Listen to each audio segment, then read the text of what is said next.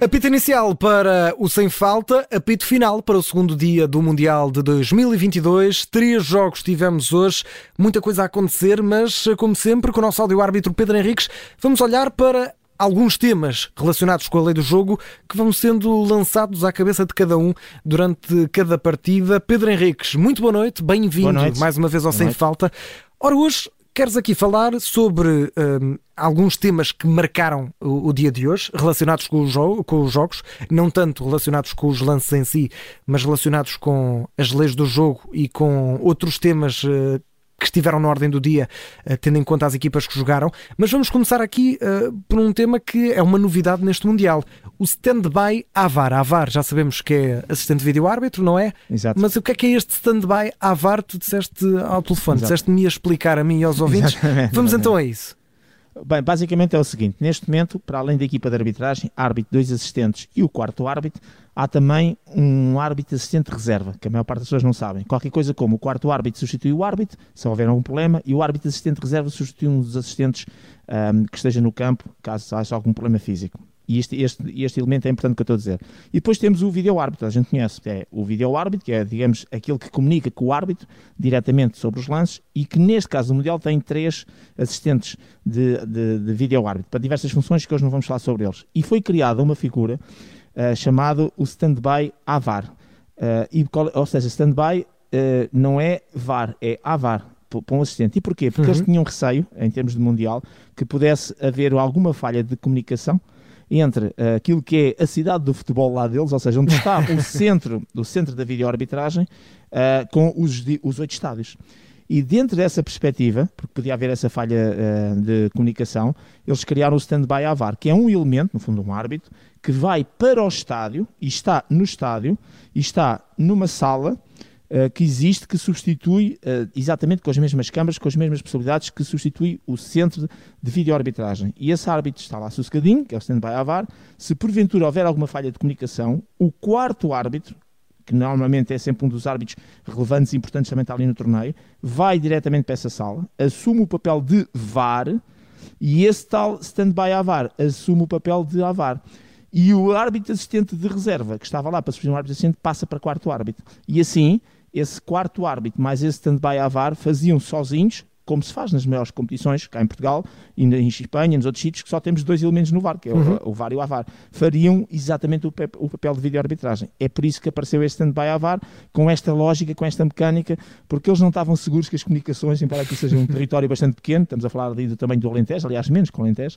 uh, pudesse ser suficiente, uh, pudesse haver problemas de comunicação e então criaram esta figura. Pronto, é, aqui é... está uma explicação, porque às vezes aparece o descritivo de toda a rapaziada que está ali e, e aparece este stand-by AVAR e maior parte das pessoas não sabe o que é. é. Até, por exemplo, nós eh, já ontem, quando falámos com o nosso enviado especial, o Bruno Roseiro, eh, ele contava-nos que há algumas zonas em que a rede é um bocado complicada de, de aceder, está, está também muito sugada ao máximo. Claro que acreditamos que no caso do vídeo-árbitro haja forma dessa rede ser potencializada no máximo das possibilidades, mas, mas mesmo assim aqui... eles tiveram receio, eles tiveram claro. esse receio e por isso colocaram isto. Claro.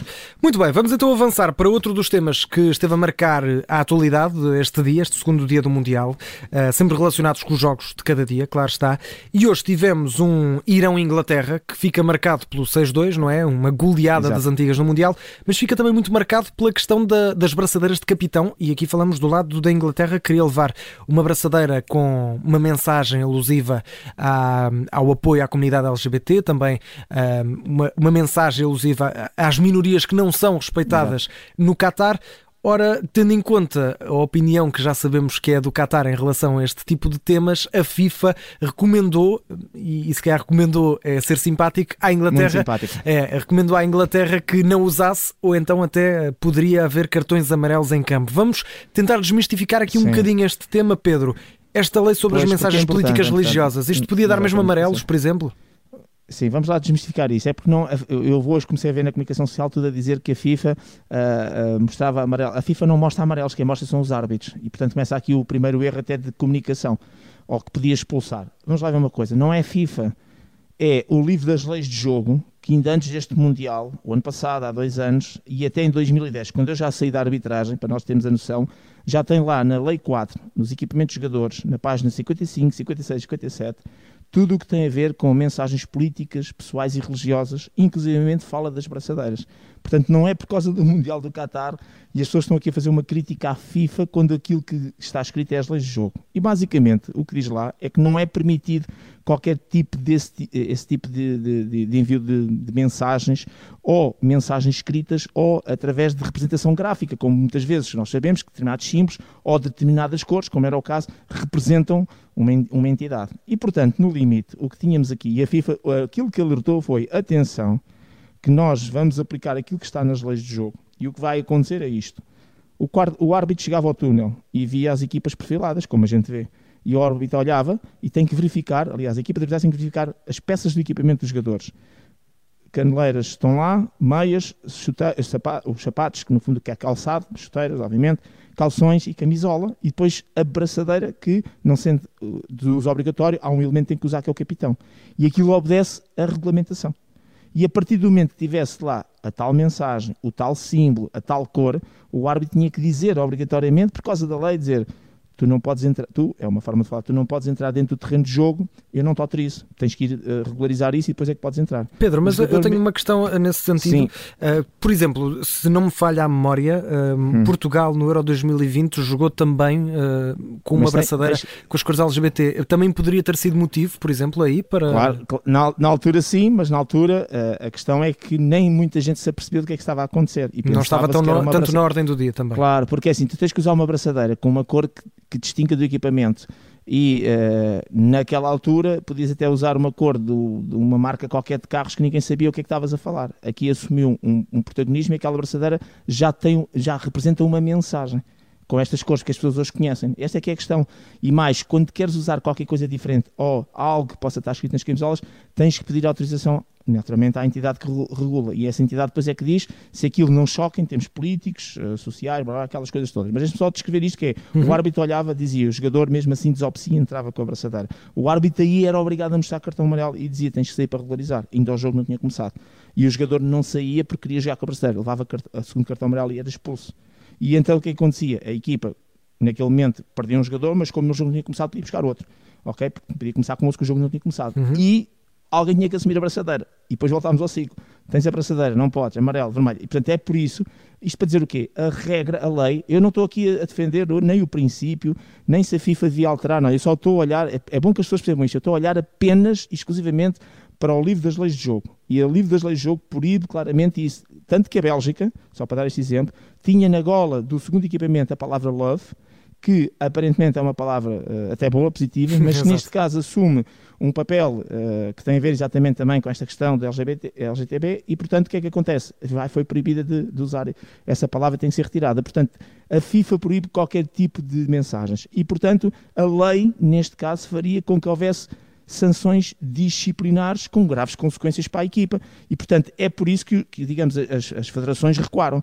Mas deixem-me só terminar com isto. As uhum. federações recuaram porque não tem ninguém que trabalhe com elas neste aspecto. Porque Nesse aconselhamento diz... jurídico, quase. Exatamente, porque isto era muito simples dar a volta. Eu há um bocado até falei isso no campeão é, que é, tu uh, não queres que nenhum jogador leve amarelo ou vermelho, mas queres na mesma transmitir uma mensagem. Então vais à lei e fazes o seguinte, levas por baixo do equipamento uma camisola que tenha as cores LGBT, LG, LGBT. LGBT, desculpa, LGBT, levas exatamente essa cara, marcas um gol, e a Inglaterra hoje marcou vários, portanto não foi só um, o capitão chegava a uma câmara de, de, filmar, levantava até ao queixo, porque se passasse do queixo para cima já era reconsiderado tirar a camisola e aí já levava outra vez amarelo. Basta levantar até ao queixo. E o que diz o regulamento é que se passares uma mensagem política, ah, é para aí fora, o árbitro não pode advertir, mas pode, pode não e deve, e se não for ele é o delegado da Liga, da, Liga, perdão, da, da, da FIFA, e se não for uhum. o delegado da FIFA é a própria organização que verifica isso, pode, uh, escrevia no relatório que havia uma mensagem, mesmo que não soubesse qual era, e que foi exibida, mas que não podíamos mostrar cartão amarelo, porque a regra diz que só mostra cartão amarelo quando levantas a, a, partir do queixo para cima, mostravam a mensagem e eram apenas penalizados financeiramente, porque isso as federações estavam dispostas a assumir. Claro. Eles não estavam dispostos a assumir a parte disciplinar. Prontos, para terminar, realmente uh, é a lei de jogo, não foi agora por causa do Mundial, já era assim em 2010, não permite, e, e portanto a Lei 4, os equipamentos, está lá tudo explicadinho, 54, 55, 56, e, e a página, perdão, 55, 56, 57, está lá muito bem explicadinho, em termos de páginas, tudo o que está e proibido e que não é permitido, e portanto não foi criado agora para aqui. Agora podes é dizer assim, ok, a FIFA perante estas circunstâncias todas, poderia eventualmente ir contra o livro das leis de jogo e digamos que dar digamos, uma autorização superior por cima, mas isso iria ser abrir um precedente muito grave, mas nós sabemos que a FIFA neste momento, uh, tudo o que tem a ver exatamente com esta questão das mensagens, dentro do terreno de jogo está a tentar evitar que haja uh, isso que para uns, obviamente, se cá para o mundo ocidental, para todos nós, faz todo o sentido, para os direitos humanos, e nós somos países que defendemos isso, mas para outros, de alguma maneira, pode não fazer sentido ou pode ser ofensivo. E, portanto, são culturas diferentes. O que interessa aqui explicar é o que está escrito na lei e, portanto, quem mostra cartões amarelos e vermelhos são os árbitros, não é a FIFA, e era para explicar um bocadinho esta, esta, esta situação. Muito bem, aqui eh, esta situação que gerou polémica, tendo em conta a abraçadeira de capitão da Inglaterra, que seria usada por Harry Kane, teria duas mensagens, duas abraçadeiras que estavam disponíveis, uma que dizia No Discrimination, outra que dizia One Love, foram chumbadas, aqui como nos explicou o Pedro Henriques, pelas leis do jogo. Pedro, Vamos avançar até uh, ao jogo também da Inglaterra-Irão, mas para outro tema. Olhamos para uma situação que aconteceu bem cedo no jogo. Há um choque violentíssimo do guarda-redes do Irão contra um, um, colega. Acabou por ficar eh, fora e não tinha qualquer hipótese porque partiu o nariz. O Baran Vand uh, acabou por ser uh, depois substituído ao minuto 20 por Hossein. E o guarda-redes do, do Irão, por ter saído por esta questão eh, relacionada com uma, uma concussão cerebral, não é? Apesar Exato. de ter sido mais no nariz, acabou por dar ao Irão mais uma substituição, a possibilidade de mais uma substituição, Exato. não é assim? Exato, para, para explicar rapidamente que houve esse choque então do Alireza Uh, eu por acaso gosto mais de chamar o primeiro nome. É mais fácil, é mais fácil. Ficamos, é ficamos assim. Exatamente. Chocou com o colega, com o Marride também Ossaine e depois foi substituído por Ossaine Ussaine. É isso. Até com Oz e com Us é complicado, mas pronto, foi substituído. E para dizer o quê? Que os, as equipas podem fazer estas 5 substituições durante o, o, o, período normal dos 90 minutos. 90 e o tempo adicional. Depois o prolongamento é à, à parte quando houver prolongamentos. E nesses 90 minutos também já tínhamos dito que podem fazer substituições, na segunda parte podem utilizar três paragens apenas para fazer as substituições. Sempre que houver e que seja uh, a, a, parte médica, digamos, a, a, pedir, a solicitar, e os médicos têm um código uh, de honra, deontológico, portanto não podem estar ali a inventar, portanto, e, e, além disso, isso depois tem que ser comprovado, alguma situação que se relacione com a parte, quando se diz concussão cerebral, toda a parte da cabeça, portanto cara, etc., que haja uma lesão com gravidade e que implique que o jogador tenha que sair, como foi o caso, ficou bem visível nas imagens, digamos que pode ser acionada essa sexta substituição, que por acaso foi na primeira parte, mas imaginemos que era na segunda parte, que até já estavam ajustadas as cinco substituições, já tinham sido feitas as três paragens, essa sexta substituição é à parte, não conta. E portanto, aqui no Campeonato do Mundo foi acionado algo que já está previsto na lei e que está a ser ainda uh, a alguns países. Portugal tem algumas competições nacionais no ano passado em que experimentou isso, futebol feminino, por exemplo, uh, e, e, portanto isto já está previsto na lei, mas ainda não passou efetivamente para todas as competições profissionais. De qualquer maneira, para relembrar ou para realçar este aspecto, que no Campeonato do Mundo, se houver situações de concussão cerebral, portanto a tal lesão ao nível, vamos chamar cabeça, a tudo o que é pescoço para cima, uh, e com gravidade, e seja provado, e seja a equipa médica a solicitar, pode-se fazer essa substituição, não conta. Portanto, uh, até foi a primeira, e depois o caso do Irão ainda fez mais cinco, como diz o regulamento. Muito bem, vamos avançar então para o último tema e Pedro, este talvez o tema mais badalado no dia de hoje pelos adeptos Exato. do futebol, eh, até porque para nós é um, é um pouco estranho, estamos habituados eh, em termos de tempo útil a ter aqui talvez eh, algo menos rigoroso em Portugal, se bem que este ano temos tido tempos de compensação muito elevados e agora Exato. chegamos ao, ao, Campeonato do Mundo e temos uh, tempos de, de, compensação de 9 minutos, 10 minutos, chegamos a ter 14 Exato. minutos hoje também por causa daquela situação do guarda-redes do Irão. Uh, vamos olhar para para esta cronometragem e, e a pergunta que te Exato. faço, creio que é uma pergunta que vem em nome de todos os adeptos de futebol, que é estes tempos de compensação estão a ser bem aplicados? São tão grandes?